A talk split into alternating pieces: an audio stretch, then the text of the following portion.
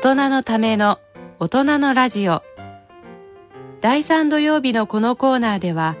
今井美智子さんにアウトドアスポーツについてお話しいただきます。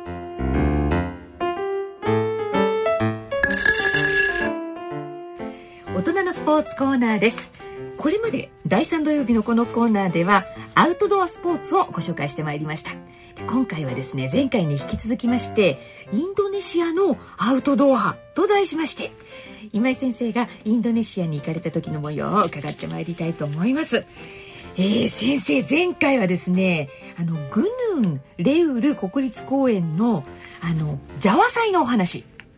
と、あとカヌーですか、ラフティングのお話でしょ、あとオランウータンの観察のお話でしょ、いろいろ伺ってるんですが、今回その続きのお話でして、ブロモ山という山ですね、はい、こちらは 2382 メートルあるんですか。こちらのちょっと登山のお話を伺ってみたいなと思ってるんですけれども、インドネシアはもう本当に島がいっぱいあるんですけれども、はい、中でもその、スマトラ島で、はい、オランウータンだとか、はい、リーフモンキーの話とかもしたかな、いろんな話しましたけど、はいはいはい、でそこから隣に移ると、南下しますと、ジャワ島に行くんですね、はい、でジャカルタってほら首都がある島なんですけど、はいはい、そのジャワ島の方に山があるんですよ、でジャワ島の中でも一番東の方で、はい、むしろ皆さんがよく行かれる、はい、そう、バリ島にも行くか行かないかぐらい近い方。へえ、はい。島ってほら海から考えると、海の下の方には、海の下に山脈の、はい、があって、その山脈の上に水が上がってるから、はい、切れて、そしてその上の部分だけ出てるみたいな感じでしょ。はい。そうすると中でも、ジャワ島のところの一番高い部分のところが、一回海底に沈んだその残りっていうか、その次が今度、バリ島になるみたいな、はい、そんな感じですよね、はい、でそこのジャワ島の、一番高い山がブロモ山、それがブロモ山、はい、2382メーターの山なんですが、はい、山って言っても大体どこでもそうだけど、この辺もやはり火山帯なので、山っていうか火山ですよね。で、はい、一応ね、日本で言うとね、箱根と富士山を比べたら、ブロモ山の形は富士山っぽいんだけど、富士山ではなくって、箱根を考えてほしいんですね。その昔、はい、富士山と箱根山は競争していましたが、富士山が噴火して箱根山の方が高かったんだけど、バーンって爆発して、箱根は周り中に飛び散って、外輪山ぐらいが今、金時山だの乙女峠だの、長尾峠だのっていう風になってて、はい、真ん中のところはもうみんな、河口になってしまって、でそこの中に芦ノ湖があるっていう、はい、そういう感じじゃない。はい、そうです。だからそういう感じだと思ってほしいのね、ブロモさんはね、で、はい、ブロモさん自身のその周りに、外輪山が、外輪山がいっぱいある中の、ちょっとひときわ立派な富士山型しているところがブロモさん、だから箱根っぽい、箱根で言えば外輪山なんですが、その外輪山の中に、箱根も海あり谷ありじゃないけど、山あり谷ありか、はい、要するに大脇谷みたいなとこがあってみたり、いろんなとこありますよね、吹き出してるところもあったり、それから芦ノ湖もあったり、でここの山ってだから国民的に、みんなが富士山っぽく、今度は変な話だけど富士山っぽく行くような山なんですよ。へ、箱根なんだけど、格好はね、でその行くにあたって、なんでかな、みんなやっぱり御来光を拝むっていうの東洋だからね、やっぱり初日の出とか、好きですよね。それで前の日にまあ近くのところまで行って、うんはい、そしてまあ近くのところまで行くとどっちかっていうとなんていうのかな山小屋風宿になっちゃうのかなと思ってたら、そんなことなくてちゃんと立派な、あの宿でしたけどね。ああそうですか、うんうんうん、フロントもありロビーもありみたいなはいでそこで泊まって、はい、そして夜中の1時、うん、2時に起きて出かけるわけ、はい、でなんでそうするかっていうと、まず最初に日の出を見に行くのにいい場所っていうのがあるんですよ、うんうん、それがプナンジャカンっていう山なんだけど外輪山の一つ、はいはいうん、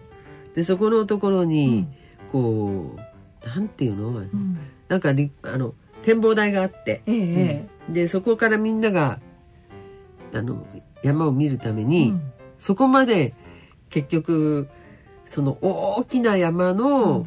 だから箱根でいうと、うん、東名から御殿場で降りて乙女峠が上がるみたいな感じなんですけど、それぐらいこうずっと道をジグザグジグザグもっとジグザグジグザグ行きながら、はい、行って、うんうん、そして、うん、そこの上で見るわけで、うんうんうん、そうするとまあ日本は割にそういう場合でも駐車場ある程度あるけど。もう駐車場なんかないっていうぐらいないんですか。あ、駐車場がねスペースがちょっと山頂のところの一角にちょろっとあるだけなので、はあ、道はあるのにね。道はあるのに、うんうん、だからみんなもう沿道に止めるんですよ、うん、そうすると遅く行くと、うん、その車道なんだけれどももう車がいっぱい上から詰まっちゃってて上上がれないから、はいはい、歩く距離が長くなっちゃうの、うんうんうん、で夜中の2時3時に行くんだけれども、うん、場所取りのように早く行くんですね。そうそうそう、うん、だけどもう行った時にだいたいね、うんうん車道で3分の2ぐらい行ったら、うん、あとの3分の1歩けぐらいのところまでしか行けなかったんですね、私たちも。そうなんですか、うん、何時ぐらいに着くんですか、じゃあ。いやだから実際にそのジグザグ道自身は、うん、ホテルから約1時間ぐらいで行けちゃうとこなのに、うんはい、それぐらいだったんですよね。でもうべったり車道全体にへー、うん車がもう前詰まっててここから先はいけないよみたいな、はい、整理整頓してるお兄さんとかもいてそうなんですね。で暗い中ヘッドランプつけて歩き出してこのまま歩いて、うん、日の出に間に合うのかなみたいな4時頃ですか。焦りますよね、うん、そうそうそう、日は出るの3時半から4時ぐらいに出ちゃいますからね。はあはあ、でも焦りながら歩いてたらね、うんうんうん、やにバイクがうるさいの、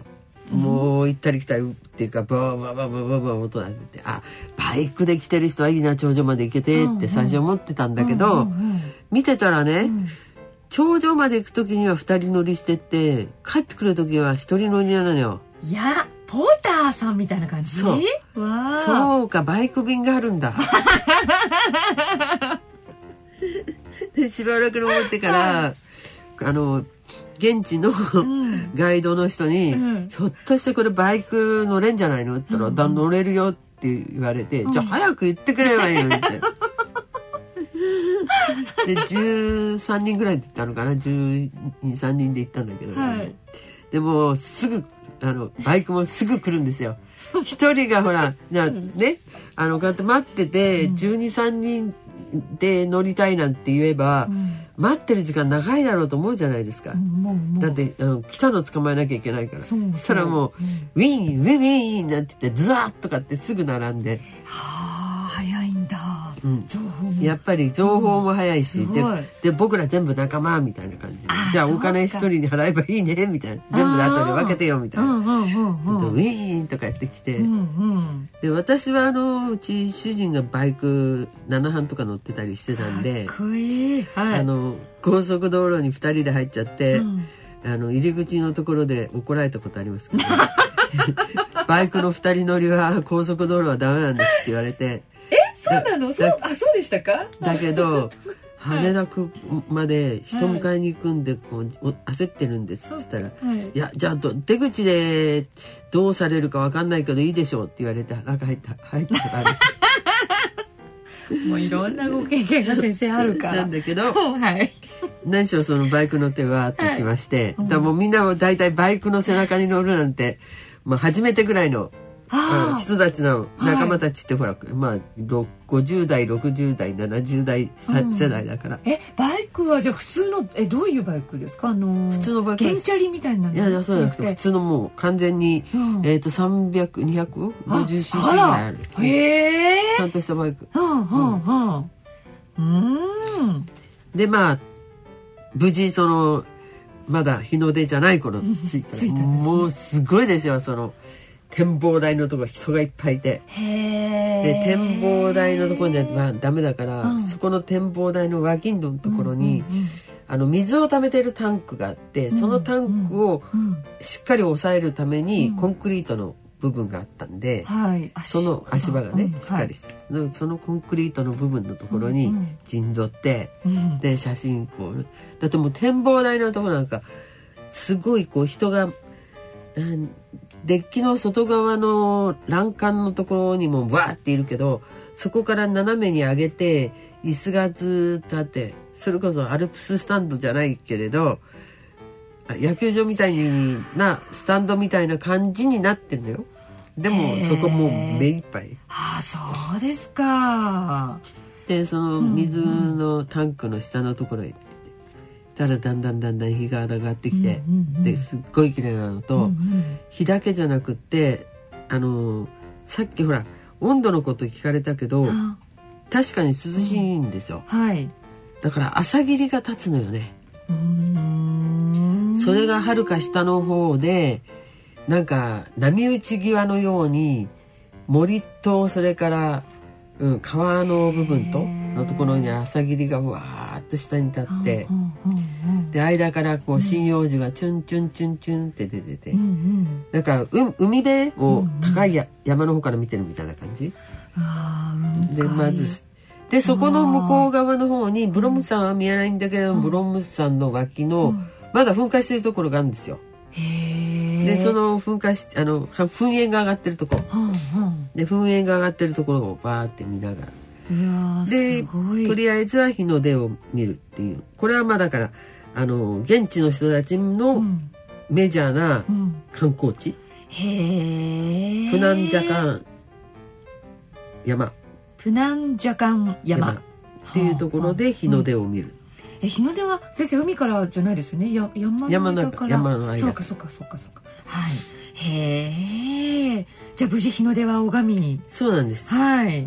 それで、うん、それから今度はまた今度もバイク乗ったな確か、うんうんうん、下りもバイクで下りはまあだから車のところまで一気にバイクで、はいうん、降りてきて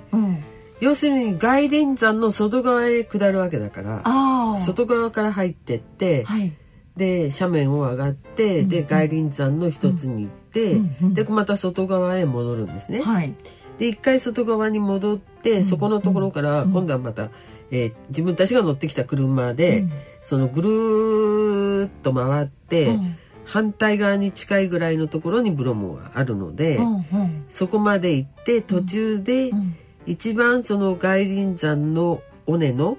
うん、暗部になってるところから内側に入るわけですよ河口のだから乙女峠から仙石原に入るみたいに、うんうんうん、乙女トンネルを越えて仙石原に入るんだけど、うんうん、それが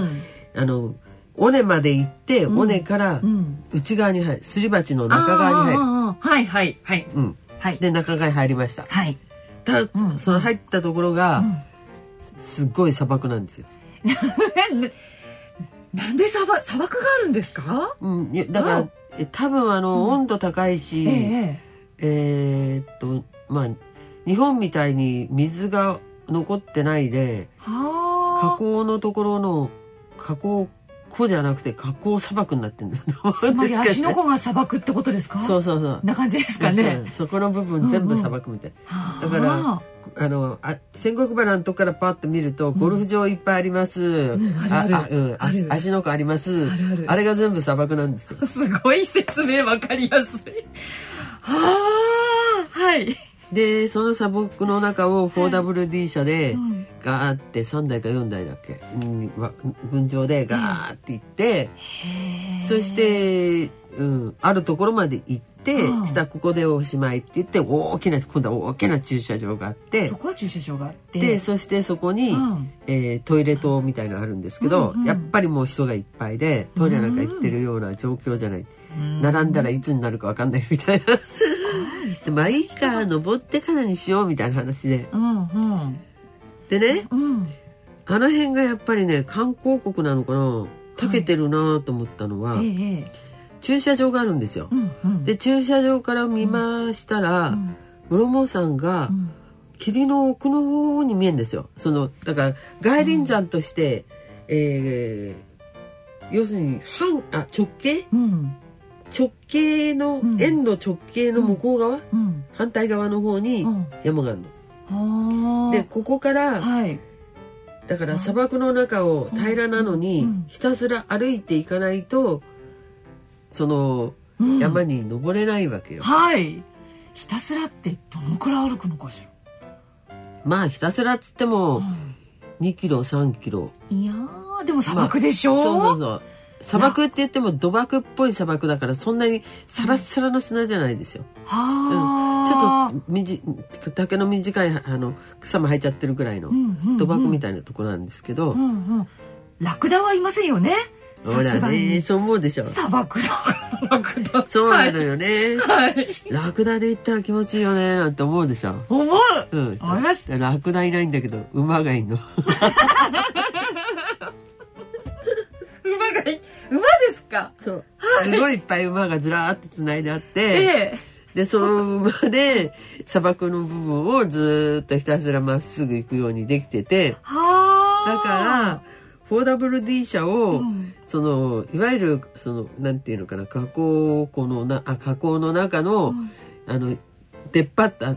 突起になった部分の下へつけりゃ何でもないことじゃない。日本だったらそういうところに駐車場置くじゃないですか、置いてないんですよね。反対側にも駐車場があって、そこの駐車場から歩くようにで、歩きたくない人用に、歩いたって面白くないですもんね、歩きたくない人に用に、馬がちゃんとあって馬がいるで、みんなその馬に乗って、でポクポク言って、それからこうちょっと下の方が結局沢があるから、その沢の部分のところも馬で行って、でちょっと尾根っぽいところまで馬で行って終わったら、そっから先は階段なんですよ。すごいよね、山頂までが。山頂までは階段？うわー、なんか200何十何段とか書いてあったような気がしたけど、いやいや私数えた800ぐらいあったような気がするな。全然違うじゃん。800段もあるんですか。でも先生、馬は、みんな一人で乗るんですか。誰か引いてくれる。あ、もちろん孫さんがいるのは孫さん。一頭の馬に一人孫さんがいるんです。それはいるんですね。それでそれに乗っていって上歩いていって、で階段も私たち仲間同士だから。1人100個ずつ数えて上がって、そしたら他の人たちをやり過ごすまで、そこで休んでみたいな形で、繰り返し繰り返し行ったんですけど、で山頂のところに着くんだけど、まあ階段が終わったところには尾根の上に着くんですよ。でみんな大体そこのところで見るんだけど、そこからほんの 2,3 メーターの高さの岩場があるのね、でそれを越えると本当に山頂へ行けるの、でまたその山頂の方まで行って、で山頂、まあ、下からもよく見えるんだけれども、山頂まで行ったら、その、登ってきた側の反対側にものすごく大きい火口があって、そこから噴煙がうわーって出てて、で実は2011年かな、だからまだ一昨年ですか。そう、うん、1月の、うん22日に噴火したんだよね、うん、だからまだ生々しい。いやーほんとすごい。なんか1000メーター近く噴煙が上がったらしいですよ。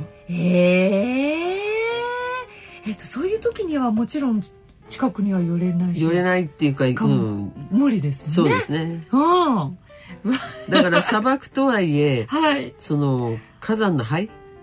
もいっぱい積もってる。はあ、へえ、すごいですね。でね、石段になってるんだけど、はい、その階段が滑るんですよ結構、うんうん、もう減っちゃって、うんうん、で足の側の方に、うん、なんだろう、下の土台の作りも悪いっていうか、土台が岩じゃなくて、うん、砂だから、はい前のめりになってんですよ階段自身もね。だから行きはよいよいやない、はいまあ、前のめりでも滑って転んでも膝打つぐらいじゃないですか。まあね帰りがさ、うんうん、階段ない方がいいんじゃないっていうぐらい滑りやすいわけよ。前、うん、足つきは前のめりですからちょっと前のめりでなおかつ下に霧がうわーってあって、うん頂上でこの、まあ、火口から噴煙が上がっているのを見るっていうのはなかなかあるもんじゃないので、はい、あちこちのね、うん、海外行きましたけど、うん、噴煙がそのままもろ上がってますみたいなのがあんまりないんですけど、うん、でそれをゆっくり見たりしてちょうどすり鉢のようにこうね線が入っててひだが入っててああこんなんなんだって言って見て、はい、終わって、うん、でじゃあ帰ろうって言って、うん、でその階段を降りていく、はいうん、ようになるんだけど、はい、降りようかなと思った頃に、うん、下の方は下の方で、うん、さっき見たその朝霧がまたうわーって上がってきて、うん、だから階段の下行ったら道わかんなくなるわけよ。まあ尾根だから尾根とかいいけどあそうか朝霧が上がってくるからそうそうそうわーそれでみんななんか右往左往しながら溜まってるんですね。でもほら私たちはうまい予約してたから、うん、まあその頃には上がるだろうと思ったけど、うんうん、まさか孫さんが、迷うわけないだろうとねえそりゃそうです、まあ、思ってましたけど、うんうん、結局だから下の平らなそのいわゆる砂漠みたいなところへ行っちゃうでしょ、うんうん、行っちゃったら歩いてる人たちは周りに人がいなかったら迷いますよね、うん、あそんなに深いんですか視界というか。そうそうわーで上から覗いてる分には綺麗ですけどね、うんうんうん、人影がふってこう霧の中から出てきて、うん、あそんな感じ、うん、そうじゃあ帰りは馬と馬いやもただから帰りも馬で帰りましたんで、うんうんうんうん、で往年のところまで出てきて、うんうん、孫さんがその霧の上のところまで来て、うん、待っててくれて、うんうん、そこから、うん、馬乗ったんですよ、うんうんうんうん、でね、うん、馬がちっちゃいんですよ。んちっちゃいんですか。ちっちゃいって子馬じゃなかったんですか。違うじゃないの、そういう種類、うんうんうん、だから、うん、例えば農耕に使うようなしっかりした馬、はいとかだからバンバなんて言われるのはがっちり足もしてるけど、うんうん、太くてね、うんはい、でもまあ普通競争に使うようなサラブレッドとかアラブでも、うんはい、結構大きいじゃない。大きいですよね、うん、今ね、うん、乗るのにちょっと階段あった方がいいなくらいの感じじゃない、そうそう、はい、だけどコーターっていうのがいるんだけどコーターだと、はい、まああぶみに1回で足ふって届くくらい、ね、馬の種類ですね。クォーターは小ぶりな馬です。そう、うんうん、半分ぐらいの馬ね、うんうんうん、でモンゴル馬はだいたいクォーターぐらいなんですよ、うんうん、日本でいうとドサンコみたいな馬なんですよ、はい、でもまあがっしりしてるね、うんうん、だけど、うん、そこにいた馬はですね、うん、全部、うん、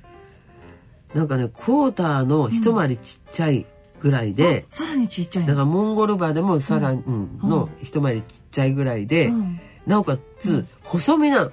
細いの、うん、華奢なんですね。なので、うん、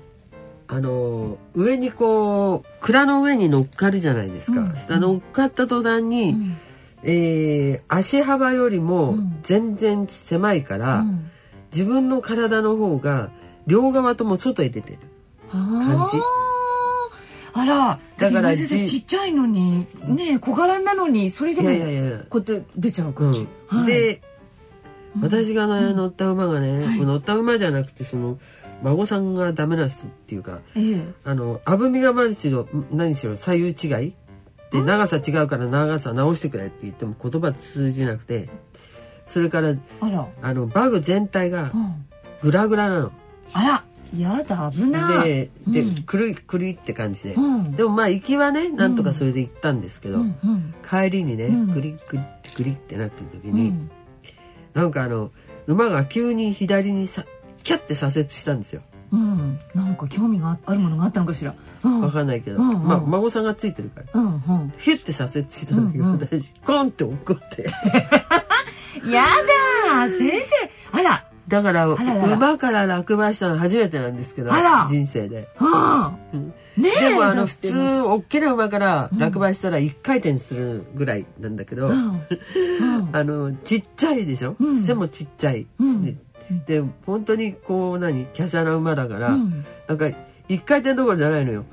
クロンってコンって怒ってコンって怒った時に、うんうん、手つくと、うん、手折れちゃうと嫌だから、うん、上からポンだから、うんうん、と思って肩で受けたんですね。で肩で受けてでカメラ持ってたから、うん、写真撮ってる最中だったんでそうだったんですねでカメラを胸のところにガッてやって、うん、そして怒ったら、うん左足は抜け右に落っこったんですよ。左足は抜けたから落っこちたんだけど、うんうんうんうん、右足は抜けなくって、うん、だからあぶみに引っかかってて、うん、でも自分の体は地面についてるぐらい、だからそんなにちっちゃいのよ、うん、いやすごい格好ですよねそれ今。そうそうそうあらだから右足があぶみにくっついてて、うんうん、で左足はまあ地面にあって腰肩もついてるっていう状態で馬がびっくりして逃げるといけないから、うん、何しろあぶみから足外そうと思ったけど、うん、ビンってなってるから、うんうん、外れないじゃない、うんうん、だから孫さんにあぶみ外せあぶみ外せって言ったんですね。それ日本語で言ったんですかね。だからしょうがないじゃないですか通じないんだもん英語も通じないんだよそして、はい、そしたら孫さんじゃないよその孫さんの人が来てくれて、うん、ですぐに私があぶみあぶみって言ってるのが分かったらしく、うんうん、さってさ外してくれて外してくれたんですね。やだいや先生でも痛かったでしょうまあ痛かったことは痛かったんですけど、うん、そこたまたま岩場のところで、うん痛かったんだけど肩、うん、右肩が痛いなと思ったけど、うん、起き上がってこうやって動かしたら動くから、うんうん、あよかった妥協もしてないし骨折もしてないなと思って。その受け身の体勢が良かったんですきっと肩からいったからねすごいで次にもうそしたらうんコーディネーターの人がね、はい、馬でちょちょちょって寄ってきて、うん、どうする歩いて帰るとか嫌だって言って、うん、でこの馬に乗っていくかって言うから嫌だって言ってそれは嫌だって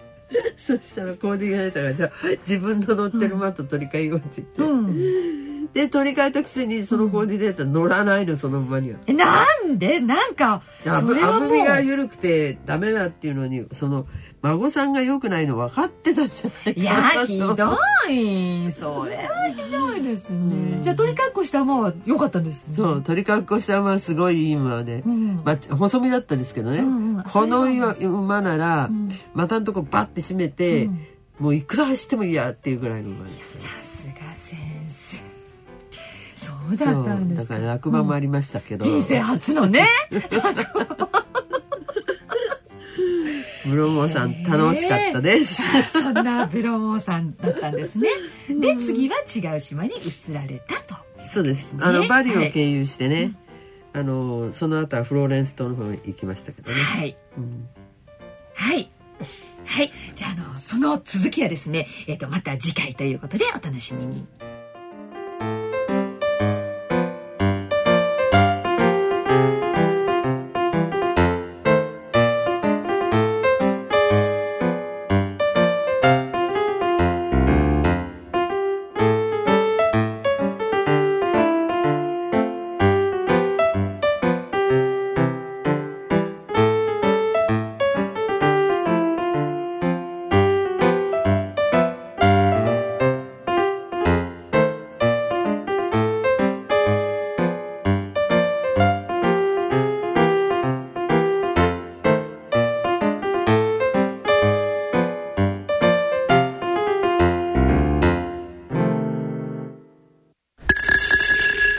大人のための大人のラジオ。今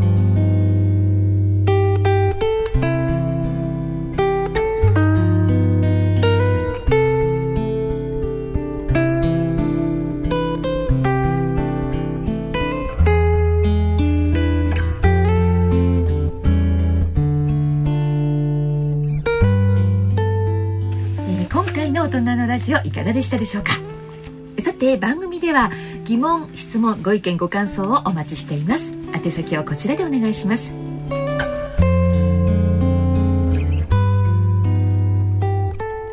ラジオ日経大人のラジオの宛先です。郵便の方は郵便番号 107-8373 ラジオ日経大人のラジオ係まで。ファックスの方は東京 03-3582-1944 東京 03-3582-1944 ラジオ日経大人のラジオ係までお送りください。なお、大人のラジオの番組ホームページ右下にありますご意見お問い合わせ欄からも投稿いただけます。皆様からのご質問、ご意見、ご感想をお待ちしております。疑問、質問などどしどしお寄せください。それではお時間となりました。お相手は私、沼尾ひろ子と今井美智子でした。次回お会いいたしますのは来月の5月18日となります。それでは次回まで、さようなら。さようなら。